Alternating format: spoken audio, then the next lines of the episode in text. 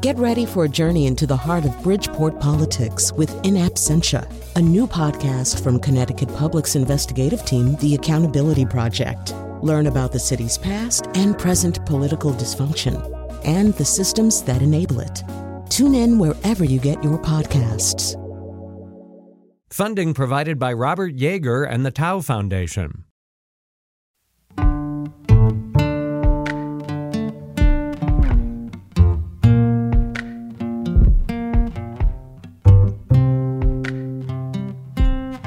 This is Where We Live from Connecticut Public Radio. I'm Catherine Shen. Three years into the COVID 19 pandemic, it can be hard to remember those formative and early moments. You may recall from March 2020 onward, there was a regular rotation of medical experts on your news channels. They helped keep us up to speed on what we knew about epidemiology of COVID 19 and the complex nuances of how that evolved. You might have heard the voice of one Connecticut native. Let's bring in Dr. Peter Hotez. Let's bring in Dr. Peter Hotez. He's one U.S. vaccine scientist. Dr. Peter Hotez. Here to explain the trajectory of this virus, Dr. Peter Hotez. Dr. Peter Hotez, welcome to Fresh Air. And from his office at Baylor College of Medicine in Texas, Dr. Peter J. Hotez called out various strains of vaccine hesitancy as part of a larger anti science movement here in the U.S. And behind the scenes, he helped develop a COVID 19 vaccine, which earned him a Nobel Peace Prize nomination. Now, he's working on a new book due out on September 19th The Deadly Rise of Anti Science A Scientist's Warning. The book is described as an eyewitness story of how the anti vaccine movement grew into a dangerous and prominent anti science element in American politics. And joining us now to discuss everything I just mentioned is Dr. Peter J. Hotez himself. He's Dean of the National School of Tropical Medicine at Baylor College of Medicine, and he's also the director of Center for Vaccine Development at Texas Children's Hospital. Dr. Hotez, thank you so much for joining us today. Oh, good morning, and thank you for having me this morning. And you can also join the conversation. Let us know what questions you have. Give us a call at 888 720 9677 or find us on Facebook and Twitter at Where We Live. So, Peter, you've been out front and center on the science of vaccines. This is also well before the COVID 19 pandemic. Can you talk to us about what inspired you to write this book, especially since this is basically your third book since the pandemic?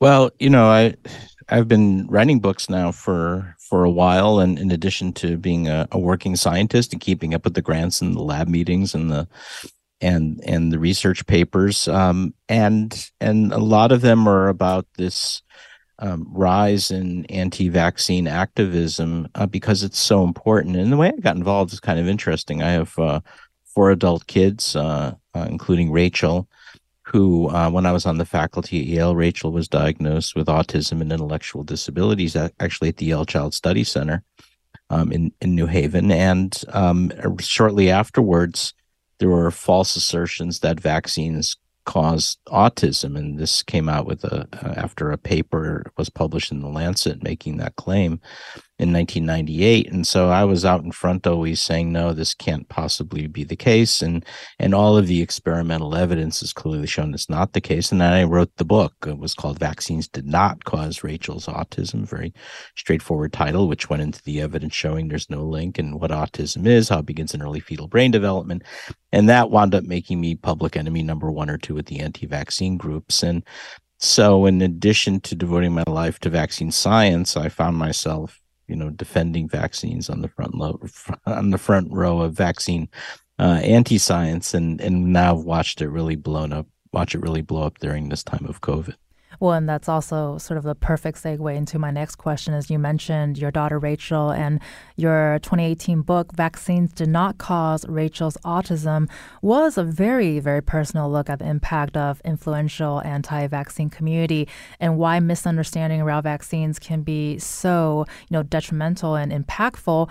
How would you say, as you mentioned a little bit just now, the mechanics of this movement have evolved since then, especially with what we've seen with the current pandemic?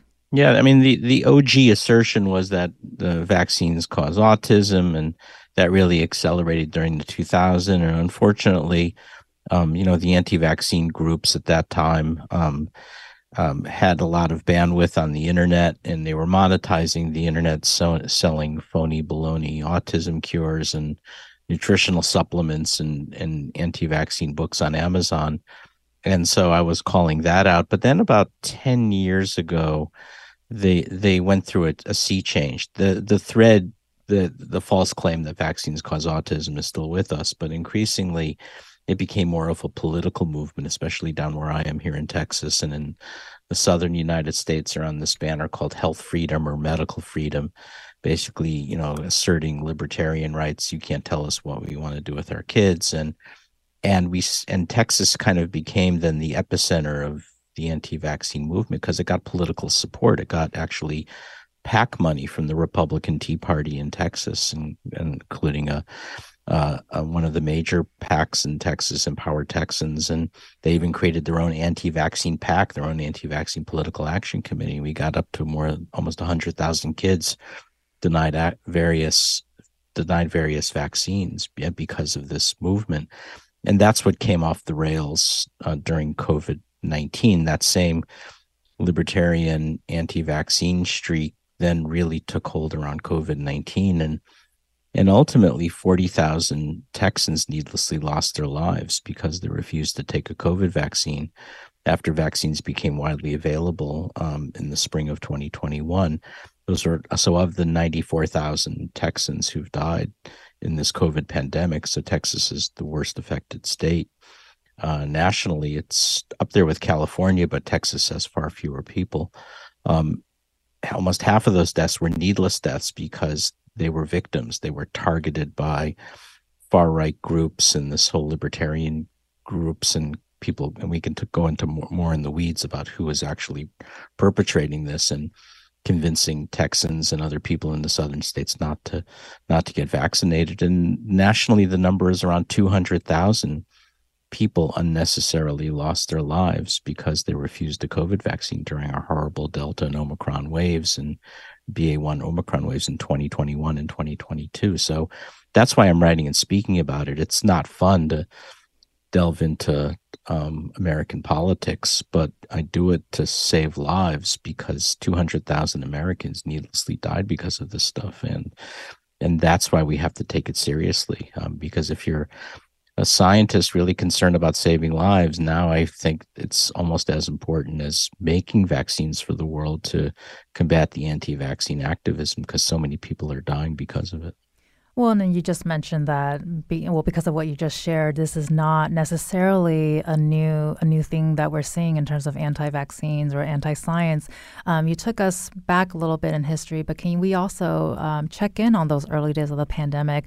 Uh, how was some of the shifting guidance that we were receiving sort of an, an example of science at work that maybe people were misunderstanding, like when the masking guidance uh, came out in the first first couple of months? Well, I think, you know, in the early days, there was, you know, when you're learning about a brand new virus pathogen, there's a learning curve. You have to, you know, you're, you know, I think the, the early assumptions about um, COVID 19 were, were, that it were going to be like the first two coronavirus epidemic pandemics that we had in the 21st century SARS, severe acute respiratory syndrome, that arose out of southern China in 20, 2002, and then MERS, Middle Eastern Respiratory Syndrome, in, in 2012. And there were assumptions made that it was going to be more or less the same, maybe a bit bigger. And it turned out the corona, this particular coronavirus had a lot of different aspects. It caused much more thromboembolic disease, cardiovascular events, stroke than than than the previous ones. And so, and the this the docs and the physicians and nurses and health and healthcare providers in New York, you know, had that learned the lesson the hard way because they got hit very hard. And if you remember in March, March and April of 2020, when sirens were going off nonstop, they had to learn about anticoagulating patients. So that there was that learning curve. Then um, there was confusion about the mode of transmission, you know, whether it was through droplet contact, which is the classic mode of influenza, um, whether it was the same and not really understanding that it was an airborne respiratory virus. Um, and then in terms of vaccines and and the need for free, frequent boosters, I think that wasn't necessarily um, understood or, or ac- adequately conveyed to the people. But you know, one of the things that I tried to do when I was doing my going on CNN or MSNBC or even Fox News at that time was, you know, not trying to dumb it down. I I went into, if, if you remember, a fair bit of complexity, and I think that resonated with people because I was able to explain my underlying assumptions so that if things did change, then I could say, yes, I did say that. But if you remember, I also said it's based on X, Y, and Z assumption. And I think that was the mistake of the Health and Human Services agencies from CDC and, and the HHS agencies early on is they clung to this old school style of communication, which was, you know, we got to talk to the American people like they're in the fourth grade or sixth grade and dumb it down and just give summary statements.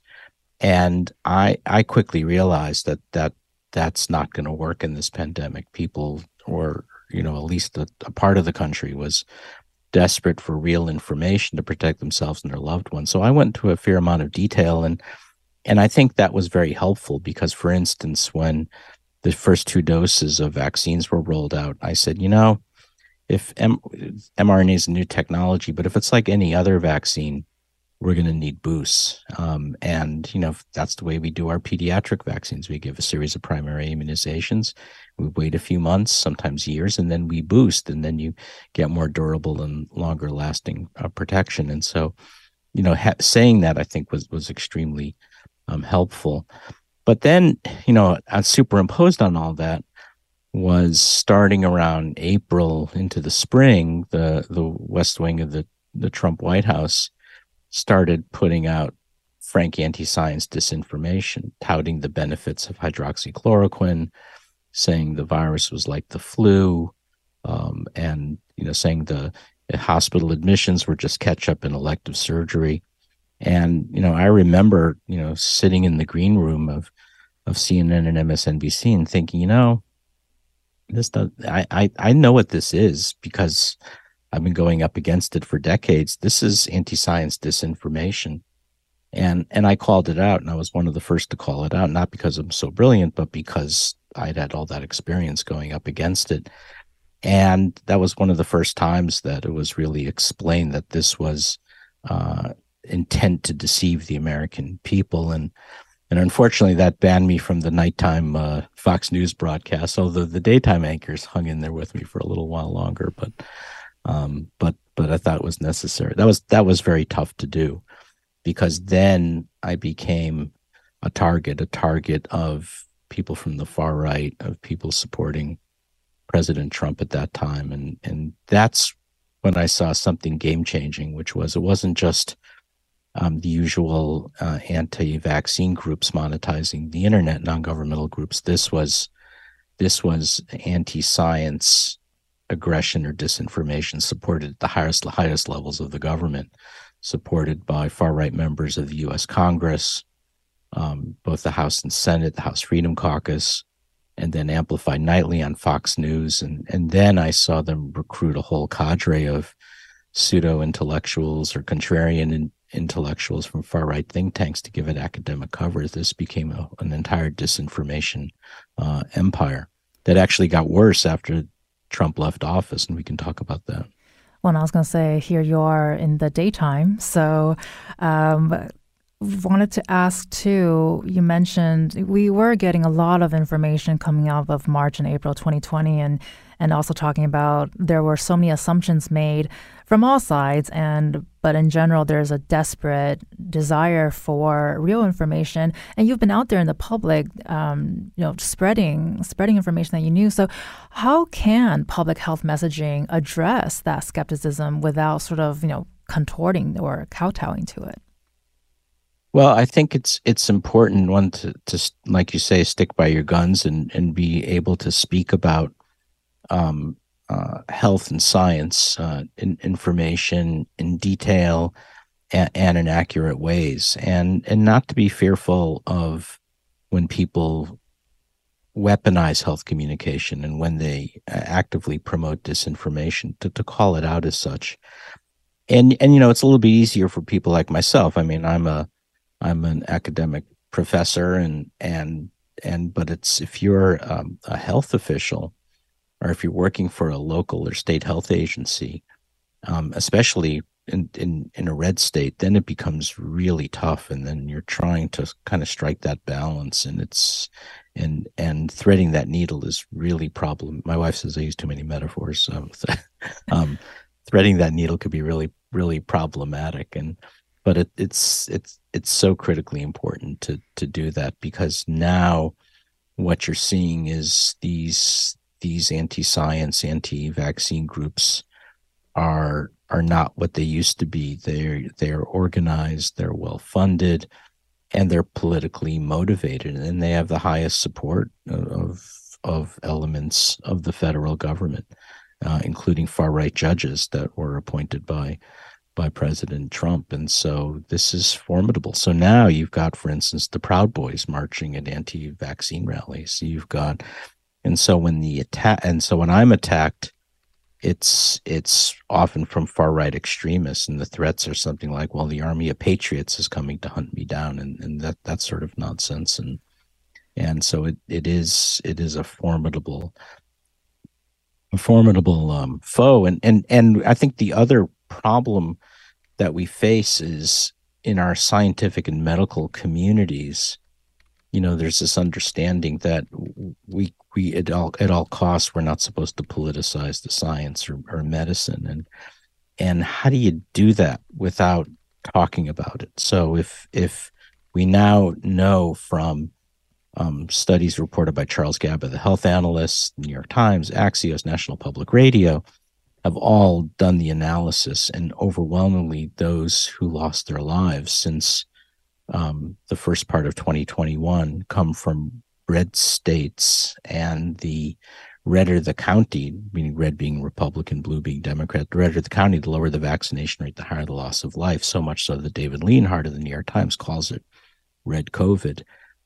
And, you know, it's not that I want to politicized it. They politicized it. My, you know, my my view is, look, everyone's entitled to their conservative views, even extreme conservative views, but somehow we've got to uncouple the anti-science from this because it's killing so many Americans. And and the the problem is the academic societies, the federal government uh, agencies, the even the national academies of sciences and National Academy of Medicine don't know what to do about it because you know the thinking is at all costs we don't talk about Democrats and Republicans or liberals or conservatives, but what do you do when the aggression is coming from one side? Or to paraphrase, paraphrase Elie Wiesel, neutrality is really favoring the aggressor. Silence and neutrality is favoring the aggressor in this point, and that's why I decided to to to speak out and describe it again, not because I care about your conservative views or or people's liberal views. I just want to save lives, and and you can't talk about it without first talking about it and and that's what we what I've done in the book and and it's a very it was a tough book to write because it's so profoundly sad. So many I mean 200,000 lives lost is a societal force. That's one of the most lethal societal forces we know of in modern times in the United States.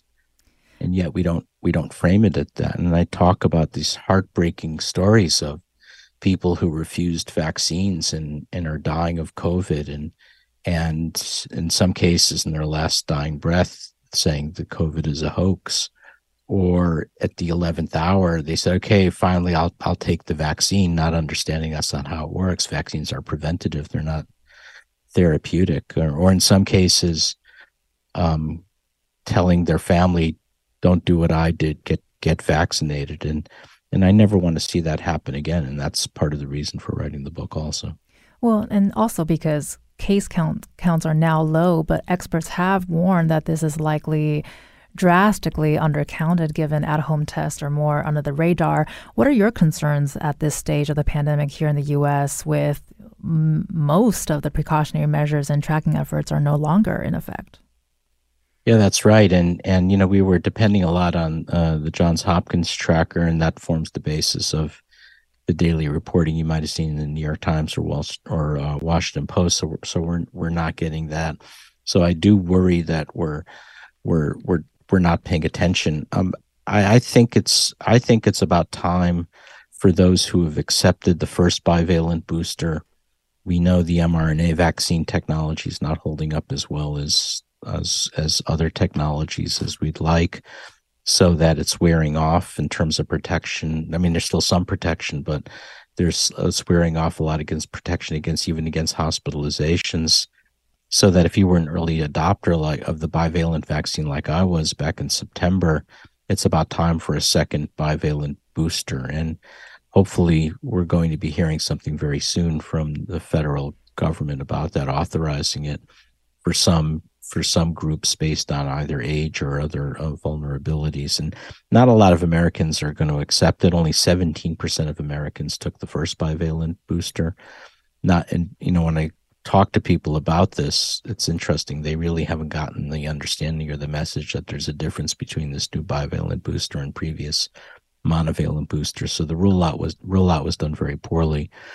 And so if 17% is probably the ceiling, so we're probably looking at 10% or less single digit percentages of those who will take the second bivalent booster. But for those who are interested in taking it, especially the immunocompromised, I think strongly we should offer it. And and then what happens next? And I think um, as we head into the fall, we have to recognize that in pa- in the past, coronaviruses have sometimes become seasonal, so that this may become a more standard type of winter uh, virus, um, almost like influenza. And so, will we require uh, annual boosters in the fall? So, for instance, with our COVID vaccine, now 100 million doses have been administered in India and Indonesia our technology. Um, we're we've now prepared a bivalent booster version, and we're getting ready for annual booster versions uh, as as well, and possibly even a universal coronavirus vaccine. And then the last point, then I'll stop for a minute, is um, remember that coronaviruses are a new reality. We've had SARS in 2002, severe acute respiratory syndrome, MERS Middle Eastern respiratory syndrome in 2012. COVID starting in 2019. So every six to seven years, we should expect a major coronavirus epidemic or pandemic. And so, if my prediction is correct, before the end of this decade, we're going to have another fourth major coronavirus, and we need to get ready for that as well. So, we have to, it's not a matter of just ending our preparedness, it's shifting our preparedness to get ready for that long term strategy. You've been hearing from Dr. Peter J. Hotez, who's a dean of the National School of Tropical Medicine at Baylor College of Medicine. He's also the director of the Center for Vaccine Development at Texas Children's Hospital. After a quick break, we'll continue this discussion around his forthcoming book, The Deadly Rise of Anti Science, a Scientist's Warning, and dig into his upbringing here in Connecticut. You can also join the conversation 888 720 9677 or find us on Facebook and Twitter at Where We Live.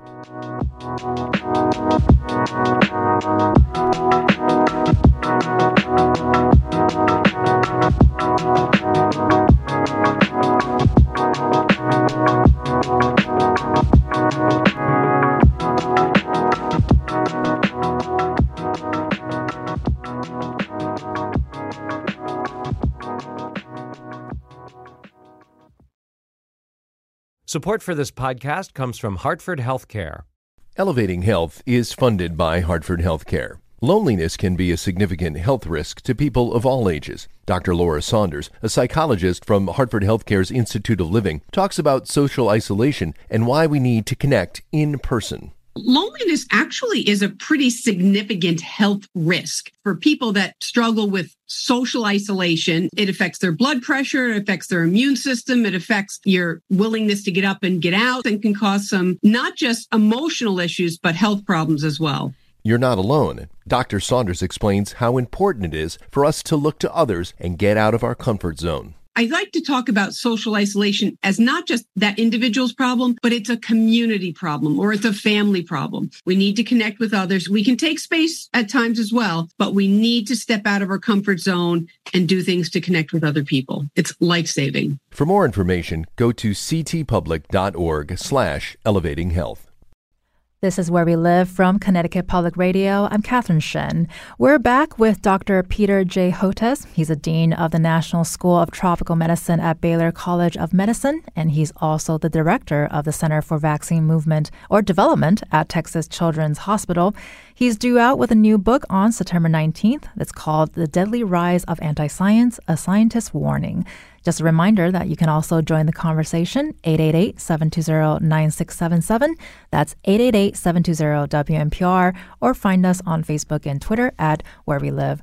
So, Peter, we want to kind of rewind a little bit. You grew up here in West Hartford in Connecticut and eventually went to Yale for undergrad and then again to teach. What can you tell us about what started that first passion for public health? Yeah, I mean, I grew up uh, born in Hartford. Um, uh, and then moved. You know, the the whole most of the Jewish community. I kind of moved at once uh, over a few year period from the north end of Hartford to uh, West Hartford, and I was part of that movement. Um, all centered around the Crown Market on Albany Avenue, and and uh, I had a you know very you know solidly middle class uh, upbringing, and and uh, there was a, a small brook by my home, and I had a I found a small book in the library. I think it was in the north, the probably the north end branch of the West Hartford Public Library uh, called "Hunting with a Microscope," and and I was became obsessed and uh, convinced my parents to purchase me a a serious microscope, which they did. You know, that's to this day I'm grateful for that because that was a lot of money for them back then. And I set up a laboratory in my basement. I was, you know, a nerdy kid that, you know, it, you growing up in Hartford, either the fight is whether you want to pitch for the Yankees or the Red Sox, and uh, I wanted to study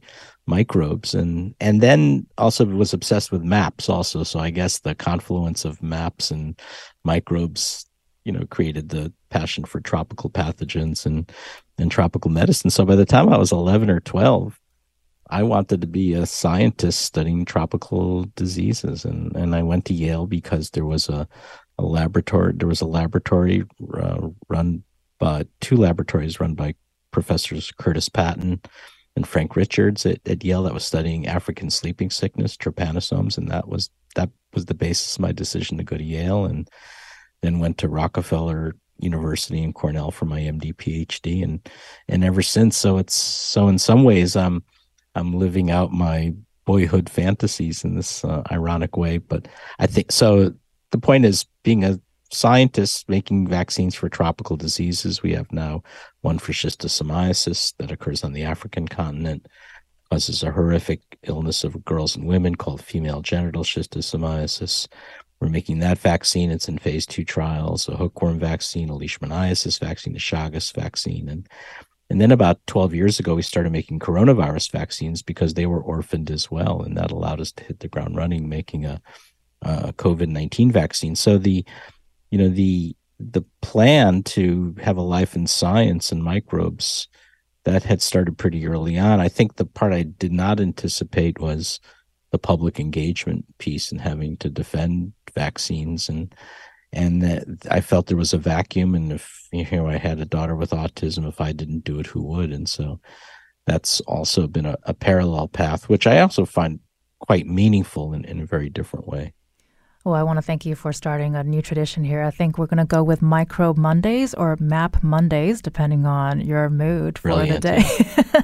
and you know, we we love a little nerd chic here, and I love that you found a small brook and a small book, but it made big changes in your life. And I'm really curious, at the age of 12, why? By, by, the way, the libraries also. I can't exactly. say enough. We have we have you have. I just remember amazing libraries, both the North End branch, but also in in the center of West Hartford, that fantastic library, and then the Hartford Public Library. I mean that that was my that was my uh, I don't know what to call it my you know, where I just spent so much time, you know, just looking at books and random on science and this and that. It's such a difference in my life.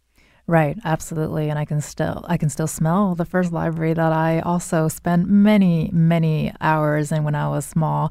Um, but I do just want to ask, you know, when you were 12 years old, why why tropical diseases? What was that moment for you when you realized that that was the direction that you want to go with? I think um, I think part of it was um, the combination of microbes, which I always knew, and and reading book of books like Microbe Hunters, but also this sort of other fascination with maps, um, which I've always had, and looking at maps of far off places and So as I said, that's sort of the confluence of the two. You put maps of exotic parts of the world with microbes, and guess what? You get tropical diseases, and I think that probably had a lot lot to do with it. And I just couldn't get enough. I mean, I would just read voracious. I mean, my parent, uh, my parents, you know, spent a lot of time driving me around, dropping me off at libraries, and and the other wonderful place, of course, was the UConn Health Center in Farmington, which, you know, when I found that, that was like I had gone to heaven. It was, you know, and because I'd never known about what a scientific journal was, all of a sudden I found there wasn't just books on this, but there are entire journals devoted to these diseases. And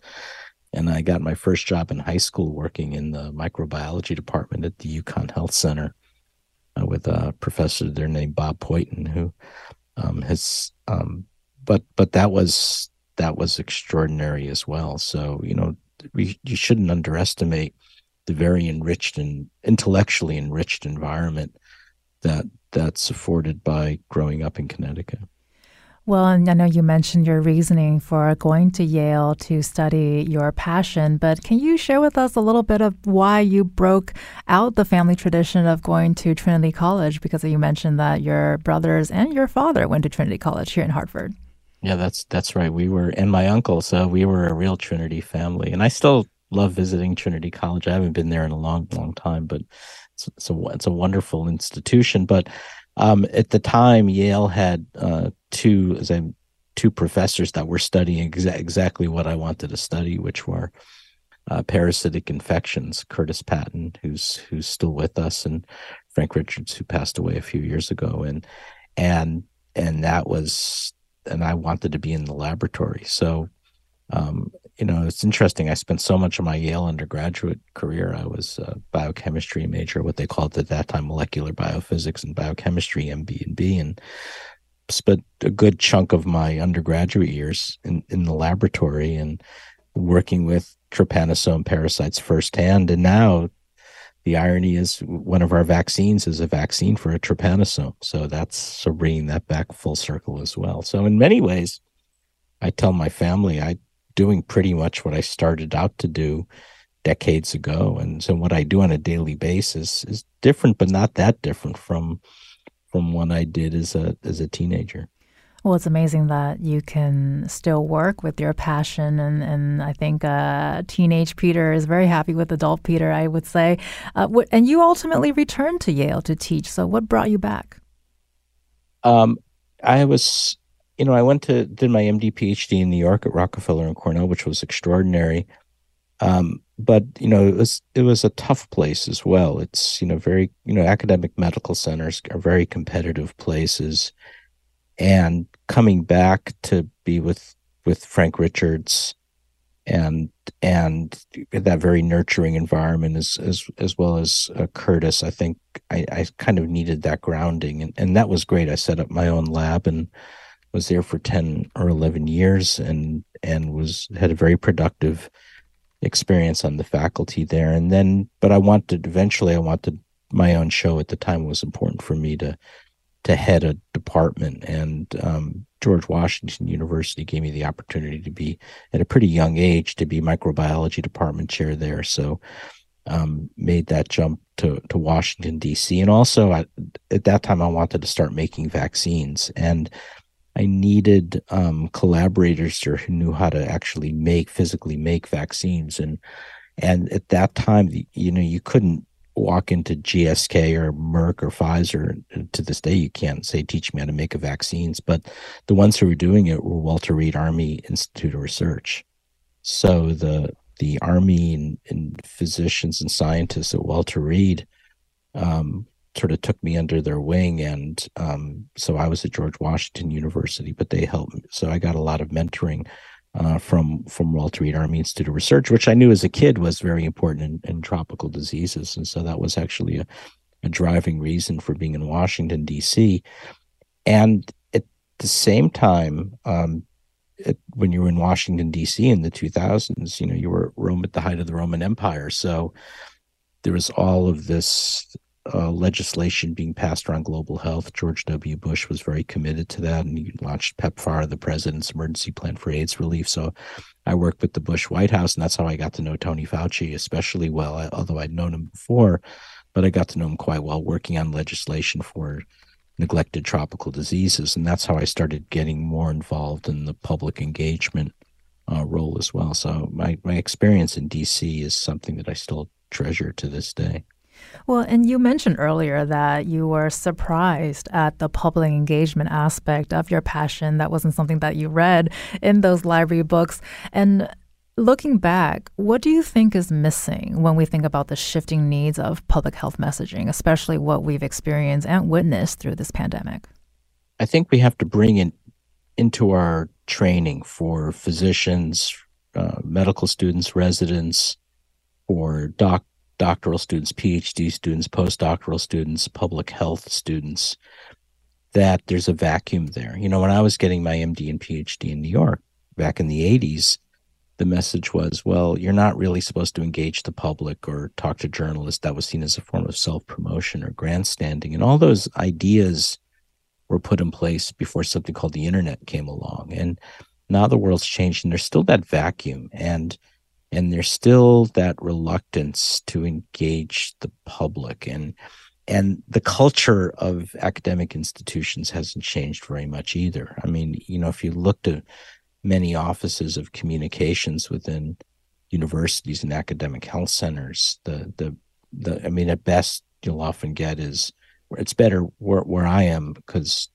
been able to work with them over the years, and they're really good at Baylor and Texas Children's Hospital. But at some places, you know, the message is, um, well, you're an academic, you're free to speak out, dot, dot, dot, but don't screw this up and don't get the institution in trouble. Don't put the institution at risk. So the offices of communications at academic institutions are very risk averse. So you always feel like you're speaking out with the sort of Damocles over your head. And and I think we've got to flip that around because that has created a vacuum and filling that space is all of the the grifters and the anti-vaccine anti-science rhetoric from congress and, and fox news. And that's what dominates the cable news channels. That's what dominates um, the internet. That's what dominates streaming services.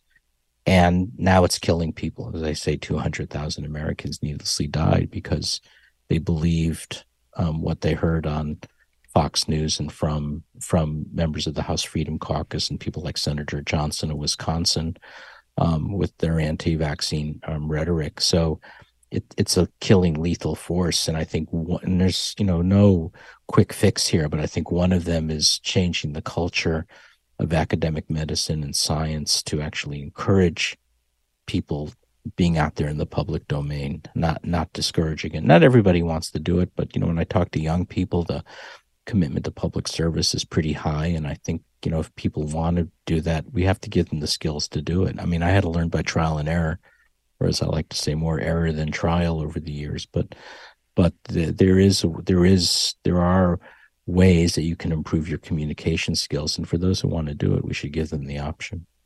And speaking of public engagement, here's just a reminder that you can also join the conversation. Call us at 888 720 9677 or find us on Facebook and Twitter at Where We Live. Uh, Rich on Twitter asked you, Peter, how do you approach building trust with folks who may also not have a solid educational base? Doesn't augur success. How do you uh, respond to that? Peter? Yeah, I mean, it used to be easier, right? I mean, if a parent um, didn't want to vaccinate their child, you could usually have a discussion with them and you know explain why measles is a killer disease, why pertussis whooping cough is a killer disease, and this is why we have these vaccines, and here's their safety record. And then most of the time, parents would agree to vaccinate. Now it's become much tougher because of this politicization and this link to to to libertarian values in, in the far right. So uh, an individual's actual identity is tied to not getting vaccinated. It's become sort of the canon of things that the election was stolen. Um, uh, the president, President Trump, is being victimized. You know, favoring Russia over Ukraine, and back it's you know, and and what you're seeing now is this revisionist history coming from the far right um, maybe in part because I'm throwing those accusations out there at them. They're trying to say that it was the vaccines that killed Americans, not not the not not the virus, which is absolute nonsense, and that the scientists created COVID nineteen, which is also absolute nonsense.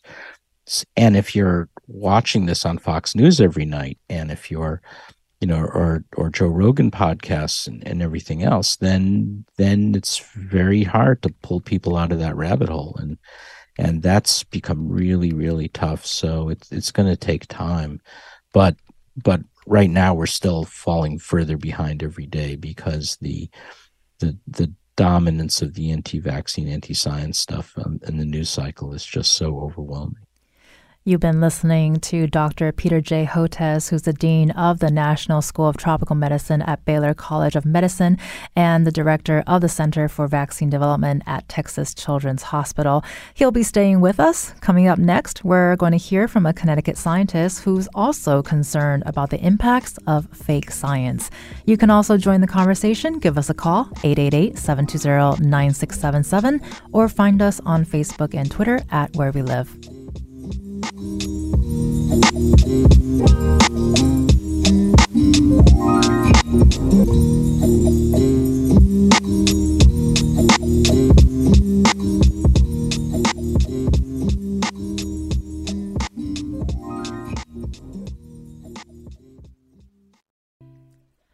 This is Where We Live from Connecticut Public Radio. I'm Catherine Shen. This hour, we're hearing from acclaimed scientist and Connecticut native Dr. Peter J. Hotez. He's due out with a new book on September 19th called The Deadly Rise of Anti Science A Scientist's Warning.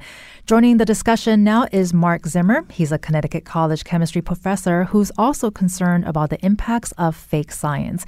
His latest book, Science and the Skeptic, was for young readers, helping them discern fact from fiction. Welcome to the show, Marc. Thank you. I'm Really happy to be here. Uh, Marc, want to jump straight to it and ask, you know, what's your response to what Dr. Hotez has said? Is there anything that jumped out to you? I think the parallels with um, climate change and the way climate change denial has been politicized and social media has sort of driven a split between people who believe in climate change and not.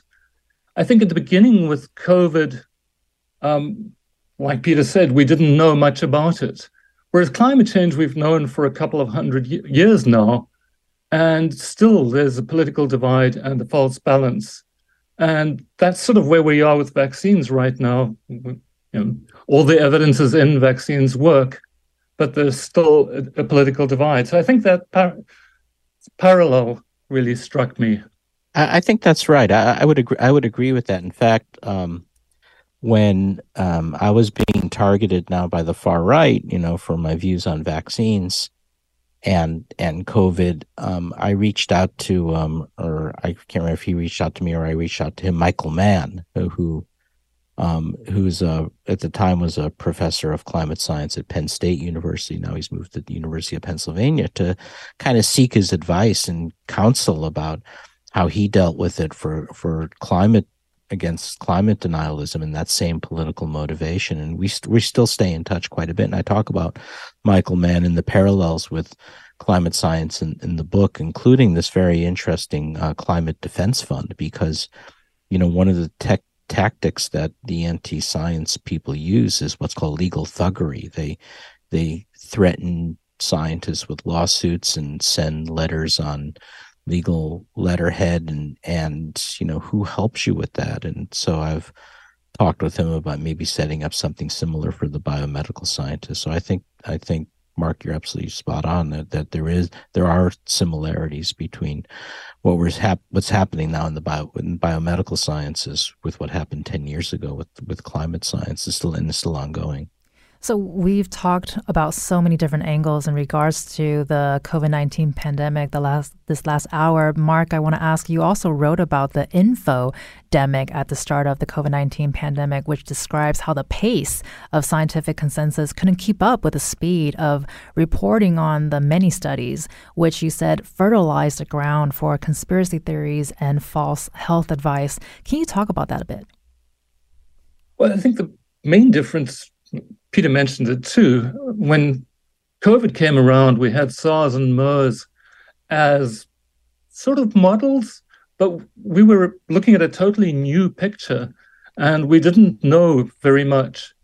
And everybody knew it was important. So all the scientists with the right background began working on it, including a whole bunch of scientists and economists and other modelers who probably didn't have the right background, all tried to find out what was happening with COVID. And so there was suddenly a huge glut of scientific publications and not enough people to peer review them to see whether the science was right. And so a lot of stuff slipped through, and then social media just echoed it and blew it up. Well, and Peter also spoke about this earlier about how politics comes in. So, Marc, I want to ask you too. You know, you you also wrote about how political identity can define beliefs, even when it comes to science. Can you help us break that down? Yeah. So, uh, this is one of the problems. Peter mentioned it slightly, and climate change. It's the same problem. It becomes an identity. So, if you're um, see yourself as a very staunch Republican, part of that identity is not believing in climate change or not believing in va- uh, vaccination. And also, all the media you get, just because the way um, search engines work and Twitter work, all sort of start sending you the same information. And you live in this sort of echo chamber in which, yeah, everybody's saying vaccines don't work, vaccines um, cause autism, or climate change is not real. And that's your political identity. And it's very, very difficult to dissuade somebody from that. In fact, studies have shown that people will change their mind, but then a couple of months afterwards, after being back in the society and the groups that they likes to hang out with, they'll change back to climate change or vaccine denial. I think the, the game changer, and I to- completely agree with that. I think the game changer is a decade ago that the echo chamber was still relatively modest in size, and it was, you know, a few a few groups that were dominating the internet. Now, the echo chamber is endorsed at the highest levels of federal and state governments. I mean, you have the governor of Florida openly espousing anti-vaccine and anti-science viewpoints, and not only targeting the science but the scientists. And and you have this at, in as I mentioned, people, you know, members of the House Freedom Caucus. You know, I had you know Marjorie Taylor Greene and go after me on Steve Bannon's War Room podcast, and so that echo chamber is is not small. It's it's it's it's enormous, and and I think in the and the worries among the worrisome part is not only targeting the science, but trying to portray scientists as enemies of the state. And that we hadn't seen in, in America for a long, long time.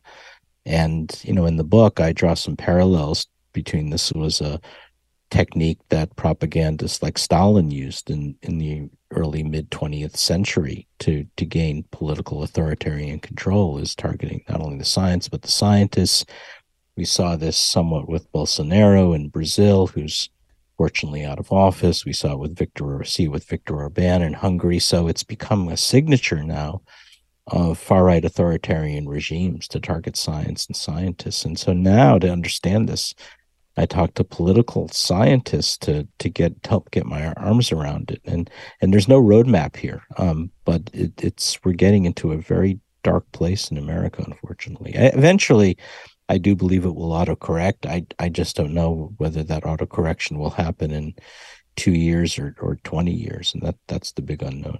Well, unfortunately, we only got about 30 seconds left, but I would love to ask Peter, uh, do you have any final thoughts that you'd like to share with our listeners? No, um, I just appreciated the opportunity and, and, you know, you're, um, you're in a part of the country that's more enlightened than most when it comes to science and medicine. And, and just take the time to treasure your scientific and medical institutions, wonderful universities and, and medical schools and and and recognize what how how important they are not only for preserving the health and wellness of the state of Connecticut, but also um, the security and, and the economy of the state. Well, thank you so much for your thoughts. That was Dr. Peter J. Hotez, who is the Dean of the National School of Tropical Medicine at Baylor College of Medicine and the Director of the Center for Vaccine Development at Texas Children's Hospital. His new book, The Deadly Rise of Anti Science A Scientist's Warning, is out September 19th. And you've also been listening to Marc Zimmer, who is a Connecticut College chemistry professor. Thank you, Marc, so much for your time today. I'm Catherine Shen. Today's show is produced by Katie Pellico. Our technical producer is Kat Pastor. Download Where We Live anytime on your favorite podcast app. And thank you so much for listening.